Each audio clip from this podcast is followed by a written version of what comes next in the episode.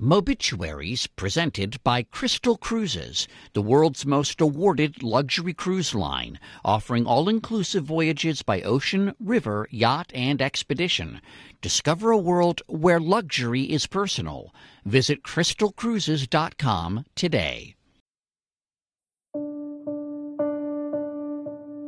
In January 2019, the St. Louis Blues hockey team was in last place dead last. All the wheels seem to have fallen off the wagon. There's a lot of concern around the St. Louis Blues. There's no there, doubt there's of no that. jump, there's no grit, there's no excitement. The NHL season had started in October. This is unbelievable. A couple of months later, their own fans booed them during and after a game. By January, their chances of winning the Stanley Cup were 0.6%.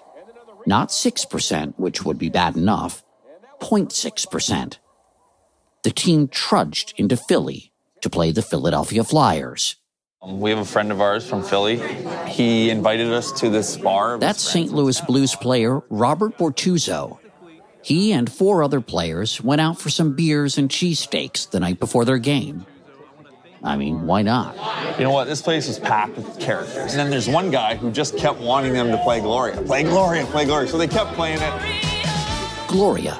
You know, the 1982 hit song from Laura Branigan. So the DJ kept playing Gloria over and over. And the place is going nuts. So.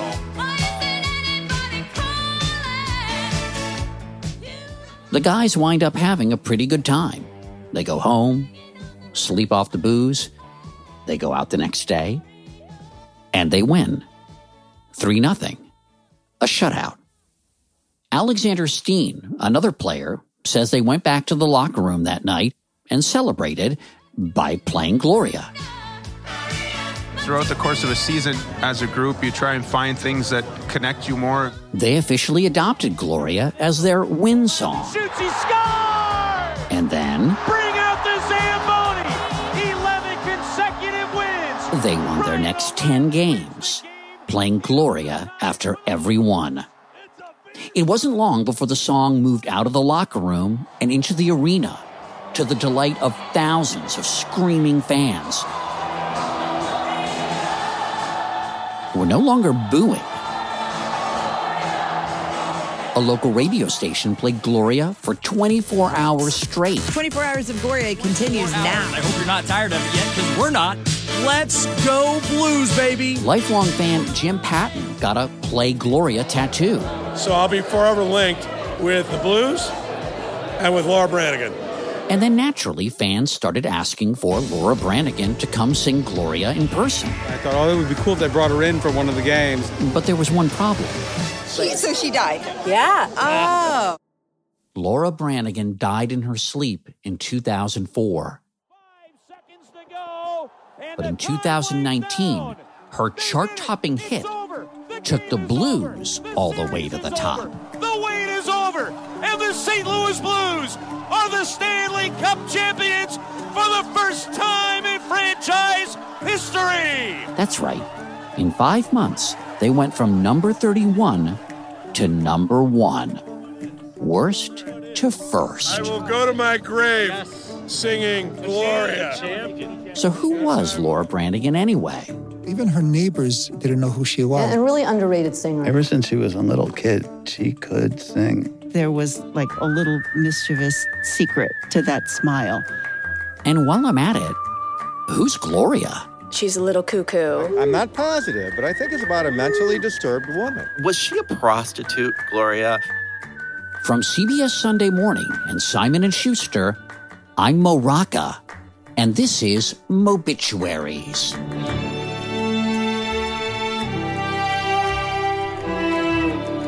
This Mobit? Laura Branigan. August 26th, 2004. Death of a Singer, Life of a Song. Well, I wasn't a big Laura Branigan fan back then, but I certainly am now. I certainly am.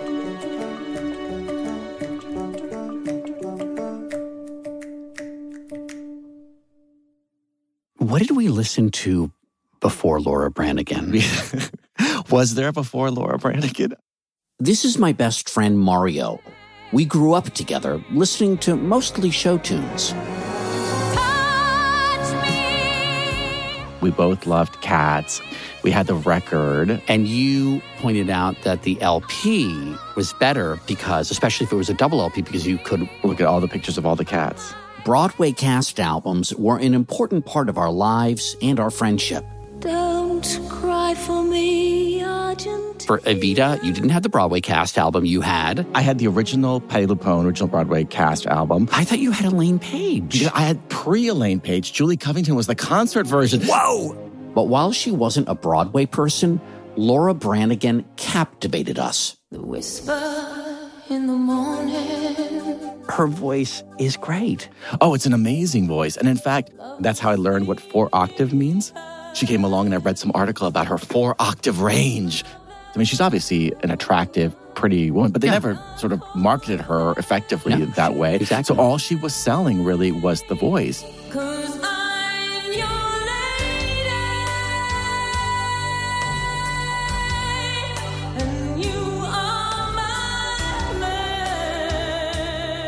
But also, she was as talented as she was, and with her voice being so amazing, she was like a really average seeming person, like an accessible seeming yep. person, right? Mm-hmm. But you could imagine sort of being friends with this woman. Yes. Even, I, I could have imagined her going to Pyle Junior High, seriously. Totally. And even though she didn't go to junior high with us, it turns out our feelings on Laura, or Lori as she was known growing up, were pretty right on. Yeah, she would sign anybody's autograph. She's just the same sweet kid we knew with fame. Mark Branigan is Laura's older brother. He hasn't spoken publicly about his sister since she died in 2004. So, was she known around the neighborhood as the kid with the pipes? Yeah, yeah. Oh my God, could she sing? As a family, we used to sing in church together sometimes. Is that right? Yeah, at Christmas, we'd, we'd go around and sing Christmas carols in front of our neighbor's house. The whole family? Yeah, yeah. And uh, if you couldn't sing, you know, in the Branigan household, which I can't really do. you were the off-key one. I was the off-key. Laura was born in 1952, the fourth of five kids, to Jimmy and Kathleen Branigan. And this musical Irish Catholic family lived in the small town of Armonk, New York. When she was little, did she say, I want to be a big recording star? No, she was very shy. It was never, she never tried to get attention to herself. She just liked to sing and, oh, okay, great. And then I heard her sing seriously. I just was like, holy shit, you know? And were your parents supportive of her aspirations? Yeah, they really were, especially my mother. Yeah. No surprise there.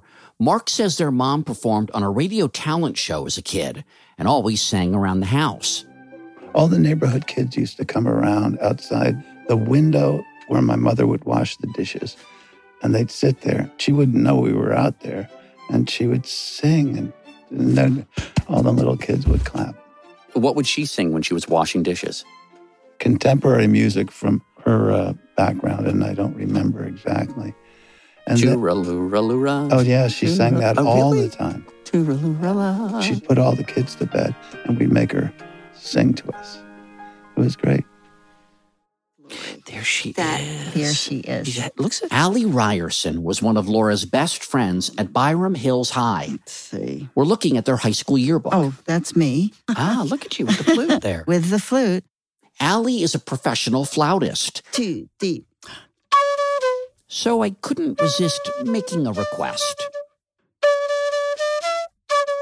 Oh, that's great.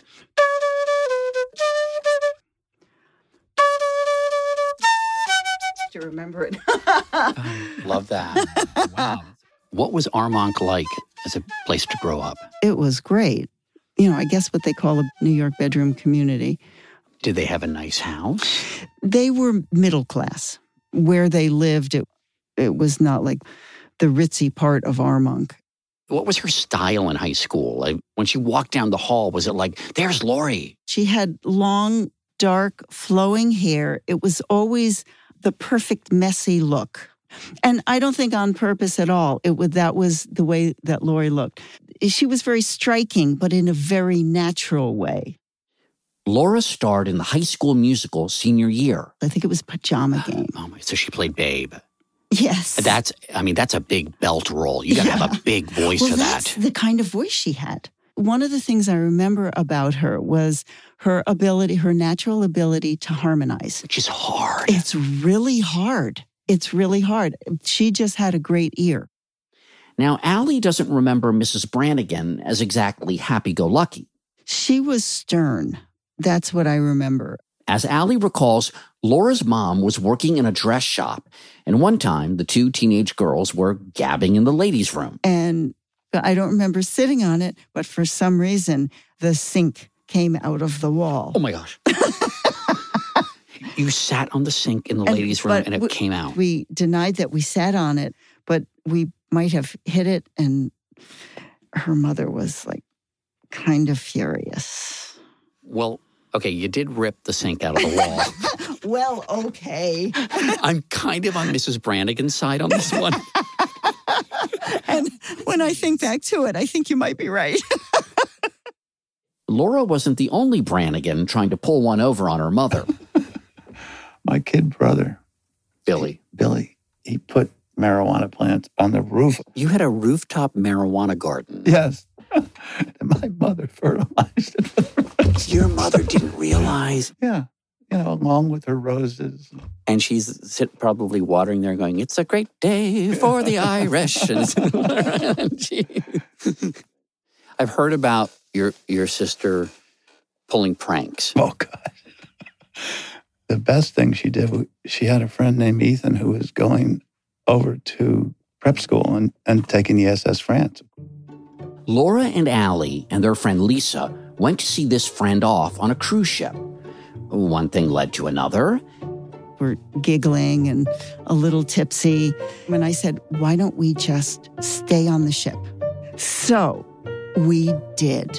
Yup, the three girls stowed away. And once they were found, it was too late to turn back. We're on our own. It's a five day crossing. Their parents are called, but the punishment will have to wait. The girls are given cabins, and voila, they're on vacation. We have five French waiters for the three of us. I know. They gave us a bottle of wine. I'm pretty sure I've seen this movie starring Marilyn Monroe, Lauren Bacall, and Betty Grable or something Thank like you. that. Was there any romance on the ship? Well, one of our waiters, Mario, I knew it was going to be a waiter when you mentioned the five waiters. I had a little flirtation with him. I don't know about Lori. But Allie does have a distinct memory from that trip of Laura doing what she loved most. A, a few times, I don't know if it was like a ballroom or a lounge or something like that, an empty room with a grand piano.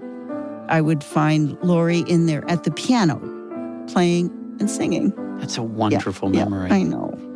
I remember the time that you gave me the rose that lay pressed in the pages of poems and prose. After high school, Laura moved to New York City to study drama. She joined the folk rock band Meadow.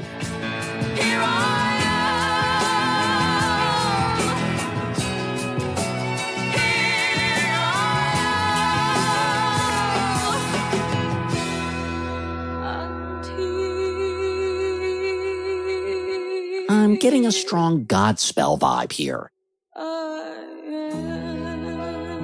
Mean, this was the early 70s after all. And a few years later, she hit the road as a backup singer for Leonard Cohen.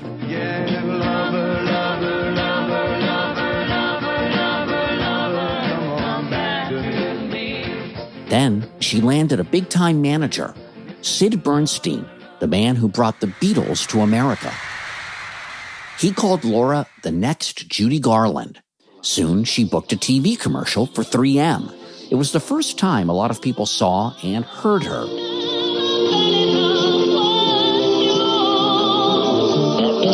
Branigan, we have a hit. 3M hears And Sid got her in a room with legendary Atlantic Records head Ahmet Ertegun. She sang two songs. I got up and I said, Laura, you're going to be an Atlantic artist, and I think you're going to be a star. But for a couple of years, it was touch and go. They knew Laura was great, but they couldn't figure out exactly what to do with her. She recorded a bunch of material. But her first albums got shelved until finally something clicked.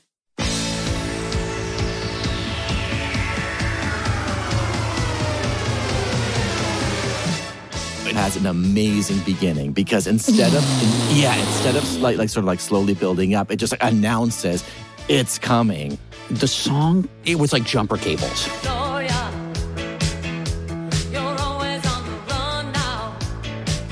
It is a song with velocity, right? Velocity. It has its own velocity, and you are not going to get in the way. It is going to pummel you down. Yep. It's what Eye of the Tiger tried to be, right? Eye of the Tiger was a perfectly fine pop song in its day, but it was like saying, boom, boom, boom, we are doing this. And Gloria doesn't try to do that, it just does it.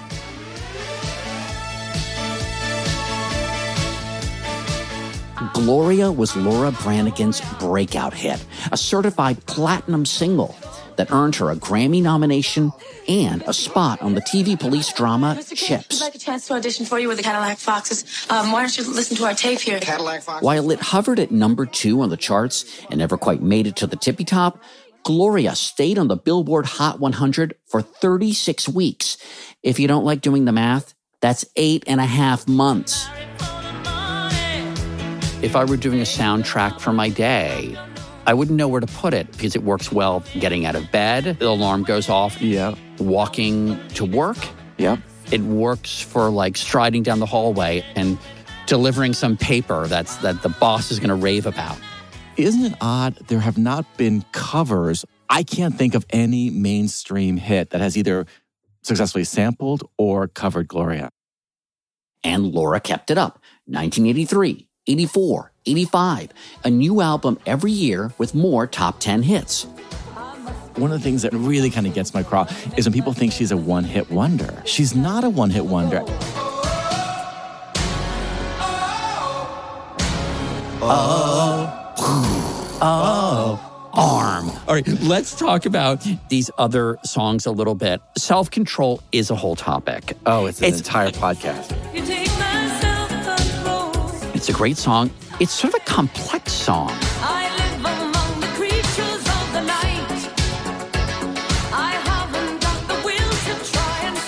I remember the, the video being so weird. Like she was, she was kind of like in this house of horrors type thing. Everyone had these creepy masks. It was a little sort of eyes wide shut. The director of the self control video, music video, is William Friedkin. Oh, right. Yes. The Exorcist, The French Connection, The Boys in the Band, and Self Control, the video. Yes. But she had three really big hits. She had Gloria, Self Control, Solitaire. I mean, I'd, I'd, throw in there How Am I Supposed to Live Without that You? was a big hit.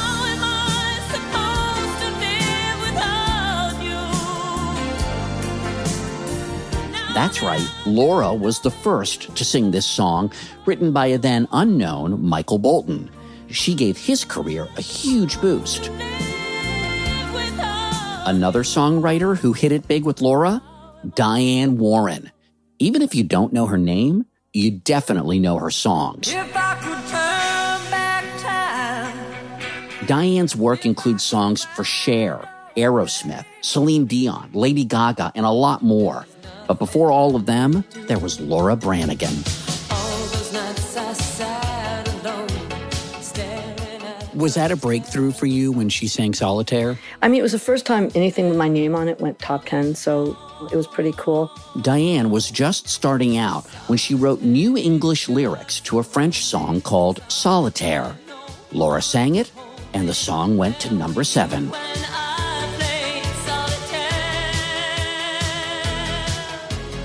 How would you describe her voice? It was ballsy and it had power and it had passion. It's just one of those just larger than life voices. I mean, I love those kind of voices. And when Diane Warren says a voice has power, I mean, you're the authority on that.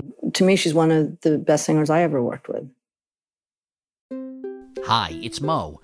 If you're enjoying Mobituaries the podcast, may I invite you to check out Mobituaries the book. It's chock full of stories not in the podcast.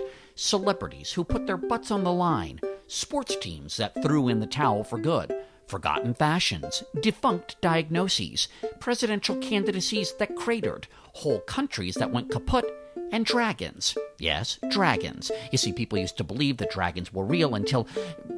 Just get the book. You can order Mobituaries, the book, from any online bookseller or stop by your local bookstore. And look for me when I come to your city. Tour information and lots more at mobituaries.com. Like Solitaire, several of Laura's early hits were English language covers of European songs. It might surprise you that Gloria was originally an Italian love song by the singer Umberto Tozzi.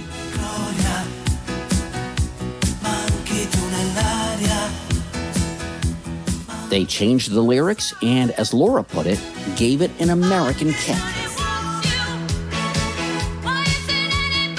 And with that kick, it soared. It's been featured every place from Flashdance to South Park, Grand Theft Auto to the assassination of Gianni Versace. Let's face it, the St. Louis Blues needed Gloria, not the other way around. What is it about a song like Gloria that it just keeps coming back? I mean, it's a great melody, A. And then what that lyric is singing about this character, like this happy music, an ebullient melody with this kind of a tragic character. The lyrics certainly don't describe a happy character. I think you've got to slow down before you start to blow it. I think you're headed for a breakdown, so be careful not to show it. What happens, I think, with so many people is they get in the fast lane and they lose the essence of themselves. And they're so concerned with keeping up. That's Laura herself weighing in on the meaning of the song. And so what I'm doing in the song, Gloria, is telling her, Gloria, you better slow down, honey. That was in 1983. And just a few years later, Laura's career did slow down, much sooner than she probably wanted. In 1984, she had her last top 20 hit, The Lucky One.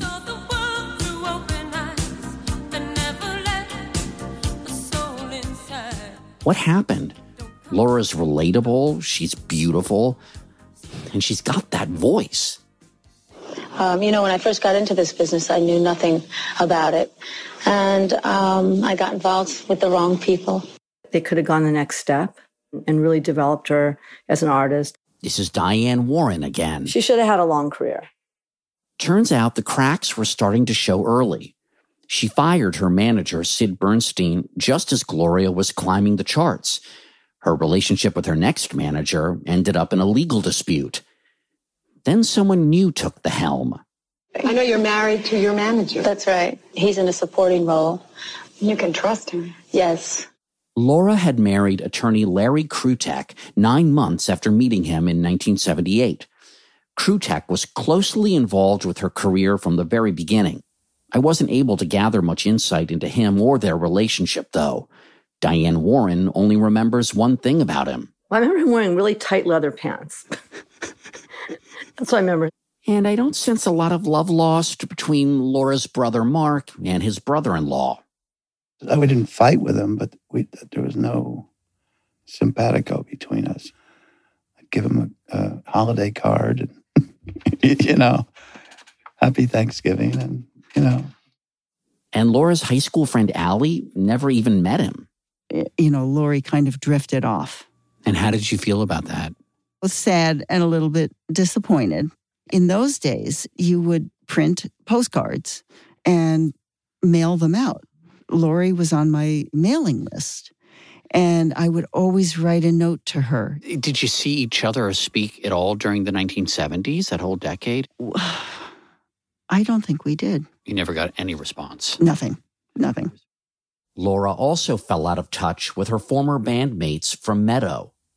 One explanation may be that she basically needed to erase five years from her life. You see, fans thought Laura was born in 1957. The truth is, she was born in 1952. The record company made her do it, and the only way we even found out about it was because many years after her death, the AP issued a correction. I remember reading on my computer and being kind of stunned. Mario's right. The Associated Press issued a correction to her obituary almost 13 years after Laura died. But how did the AP even find out? It all started in uh, spring 2014. This is Swedish Laura Branigan superfan Stig Akje Persson, Many people just call me Stig. a retiree living in a Swedish seaside village. Stig spent hundreds of hours on his computer doing research. I love it. People are collecting stamps or whatever. I am collecting all stuff I can find of Laura Branigan. One thing this Swedish sleuth uncovered a great photo of the Branigan family in their kitchen together in 1954. There's baby Laura right in the middle. It was a gold mine.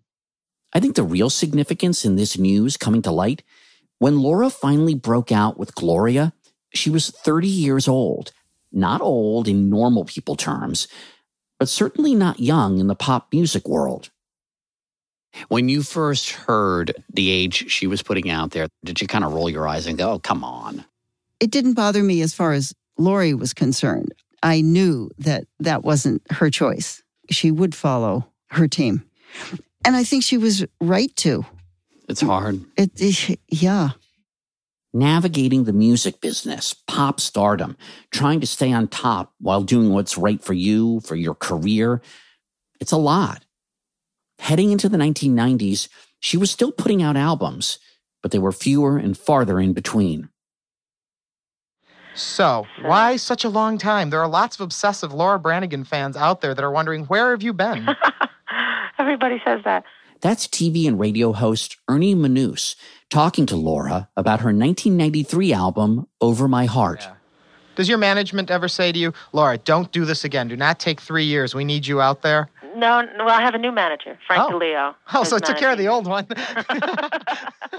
Yup, she'd taken on yet another manager. But the hits had dried up. How frustrating it must have been to be Laura in the 90s when she knew she could still sing the hell out of a song. But the songs weren't going to her.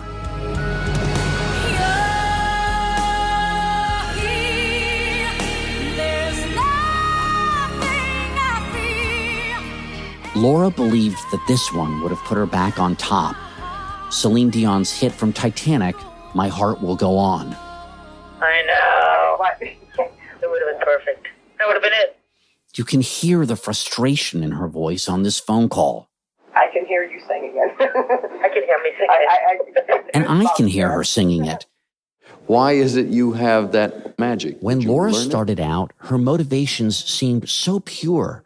After Gloria hit, she went on American Bandstand, and Dick Clark asked her about her future. Starting out, what do you hope for the next 10 years? I just always want to sing. I just always want to sing.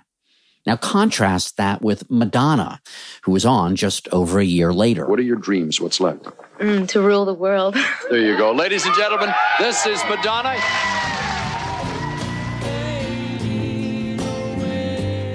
I don't think Laura wanted to rule the world, but I don't think she wanted to fade away either. In any case, Over My Heart turned out to be Laura's last album. Not long after its release, her husband was diagnosed with colon cancer. Laura put her career on hold to take care of him. He died two years later in 1996. Around the same time, her older brother Jimmy died. Then, a few years later, she fell from a ladder and broke both her legs. The grueling recovery meant more time away from her music. Here's her brother Mark again. That was a lot to, for her to deal at that time. Really, really tough. The rehab of that. Monstrous. Monstrous. And, um, you know, the public, they want to hear you. And if they don't hear you and see you, it's not that they forget about you, it's just that you're not on their mind. But for a group of die-hard fans, Laura was and still is on their minds. Can you tell me where the Spirit of Love event is? It's going to be down this Remember that woman on the phone with Laura? Hi there. That's Kathy Golick. I'm Mo. I'm Kathy. You're Kathy. Yes. I met her at a Hilton Garden Inn on Long Island, New York, where she was holding this year's Spirit of Love Memorial Gathering, an annual meeting of Laura Branigan fans. Because when we come back to the hotel, it's like seeing family there. Kathy started as a fan, became a friend, and now keeps Laura alive online. If you follow Laura Branigan on Twitter, you're reading Kathy's posts. She was even in St. Louis when the Blues won the Stanley Cup. Glorious played. And they would play it three or four times. So we were one of the last ones to leave the arena. Tell me the truth. Did you know anything about pro ice hockey before this? Casually. Casually. She's filled one of the hotel conference rooms with memorabilia. I spotted a German movie poster. Laura Branigan and Ruth Gordon? Okay. That's Laura, dubbed into German, in the 1985 movie Mugsy's Girls. Sort of like a female Animal House. In case you haven't seen Mugsy's Girls, it's about a sorority that enters a mud wrestling competition in Las Vegas in order to save their house. It's not Shakespeare, but hey, Ruth Gordon was on board. Legend, a great Oh, yeah, actress. legend, right. Even years after they had made this movie together, she used to get together with Laura at the Russian Tea Room. Do you so, think Laura had uh, grander ambitions as an actress? I think she did. Yeah. I think she did. Yeah. Kathy plans activities for the whole weekend, no matter what the turnout. And this year, the turnout was modest, with just four fans. One of those diehards is Colin Strong. This is my fourth year. In a row? Fourth year in a row. I'm a merchant mariner. So I go different places around the world uh, South Korea, Japan, Dubai. and Long Island. This past year, Colin brought something special to the event a trophy that Laura won in Tokyo in 1984. And this is the grand prize. Whoa, it's This is happy. I'm not faking it. This thing is big. Colin found it on eBay. Can I ask, was it expensive? a little bit. I'll take that as a yes. Superfan Scott Thomas came up from Virginia. Last night at the beach, we were just sitting around having a little reflection. You know, everybody got two roses and we tossed them into the ocean for her. Do you feel a bond with the other fans? Definitely. Scott met Laura after a 1987 show in Virginia Beach, where he says she invited him to take a ride in her limo. But nothing happened. So, I mean, hugging, kissing, stuff like that. That was about it. Now, Scott was already dating the woman he's now married to. And how does she feel about his trip to New York this weekend?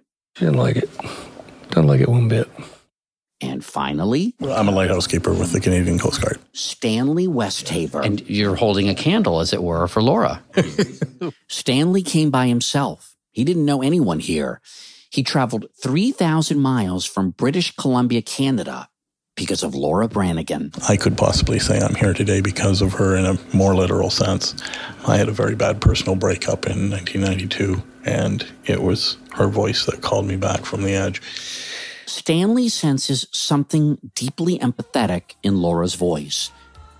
It's almost as though she's speaking to you in a way saying, I've been there, even now.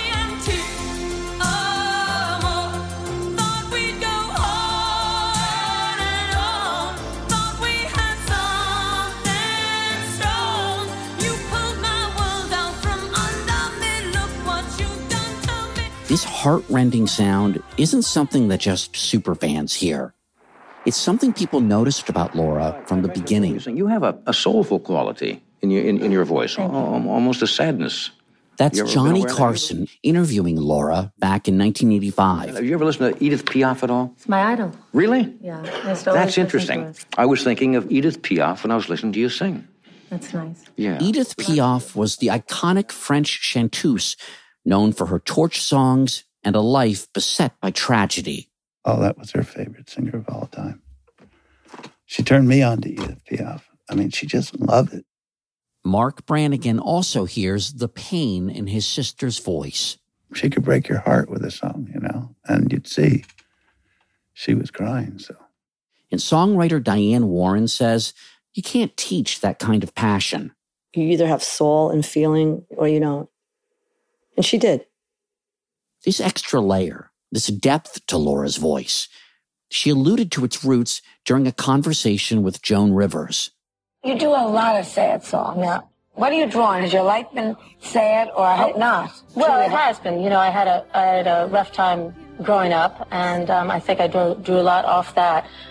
It's okay to hurt, and it's okay to cry. I can't know for sure what Laura is referring to there, but one person we haven't talked about is Laura's father. How can I help you My father was to say Tough. He had been very successful on Wall Street, very successful after World War II. I don't know. By the time we all uh, got to be in the teens, he was he was not in not in good shape. Her childhood was not all roses. This is her high school friend, Allie Ryerson again. Her father, who was a, a wonderful man, would be gone for a few days and then come back. He he he would have been better off had he never had a drink in his life. Let's just put it that way. You know. In the liner notes to Self Control, an album which came out the year after Laura's father died, Laura writes, For dad, now I know you're listening. Let me read you something. Her unhappy personal life, in unadorned though dramatic style, underlined her expressive voice, and she was able to move audiences with her passionate renditions of songs that were often about love and loss. That's not about Laura Branigan. It's from an encyclopedia entry on Edith Piaf.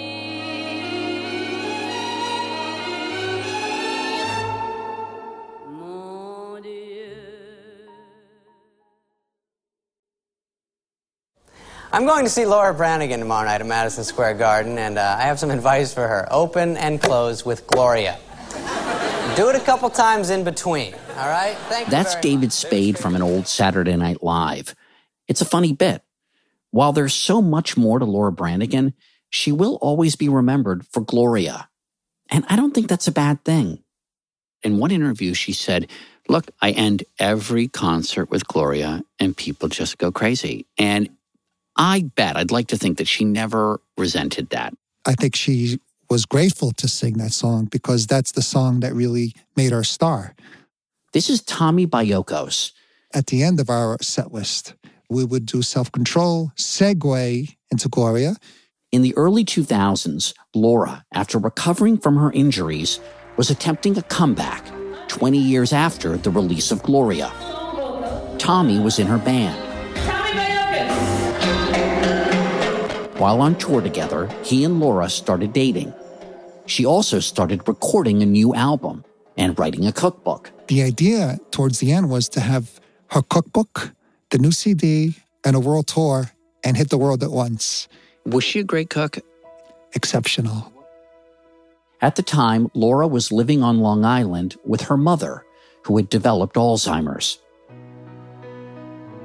She would take her into recording sessions. my mother would be there. But my sister took her everywhere, took her everywhere. And in her world, it was Laura, and everybody was happy. And That's so sweet. she, she was a sweet person. In the summer of 2004, Laura started getting headaches. And then, on the morning of August 27th, Mark got a call from the caretaker at the house. Nine in the morning, I thought she said my mother died. And I said, okay, well, let me speak to Lori. And she goes, no, Lori's dead. Laura died of a brain aneurysm after going to sleep the night before. She was 52.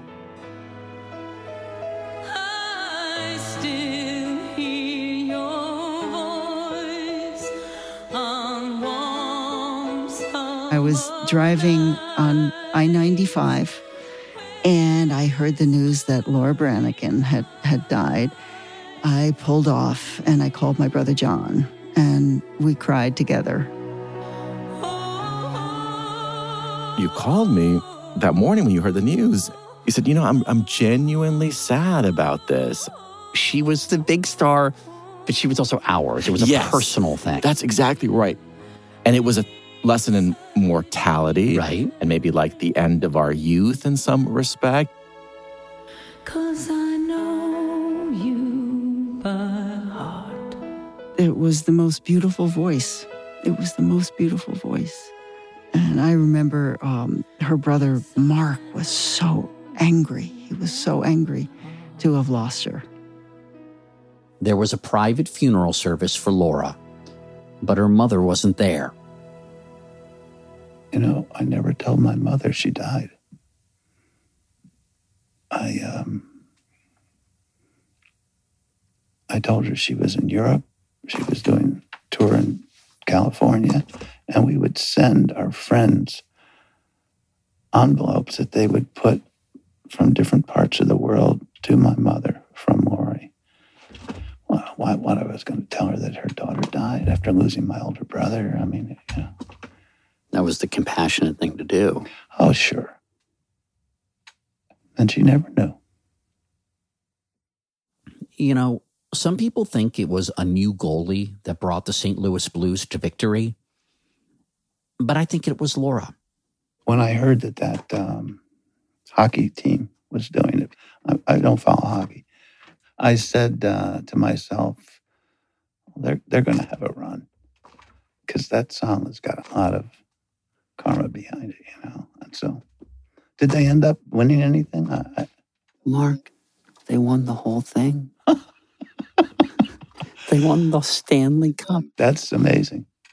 And they were in last place. They were down in the dumps. They heard that song and they said, that's going to be the anthem. and it went right. That's unbelievable. You done good, Lori. She wasn't a one hit wonder. She hasn't been forgotten. There was something compelling behind that big sound. She sang with power and substance, sadness and warmth. And that voice, it's still here.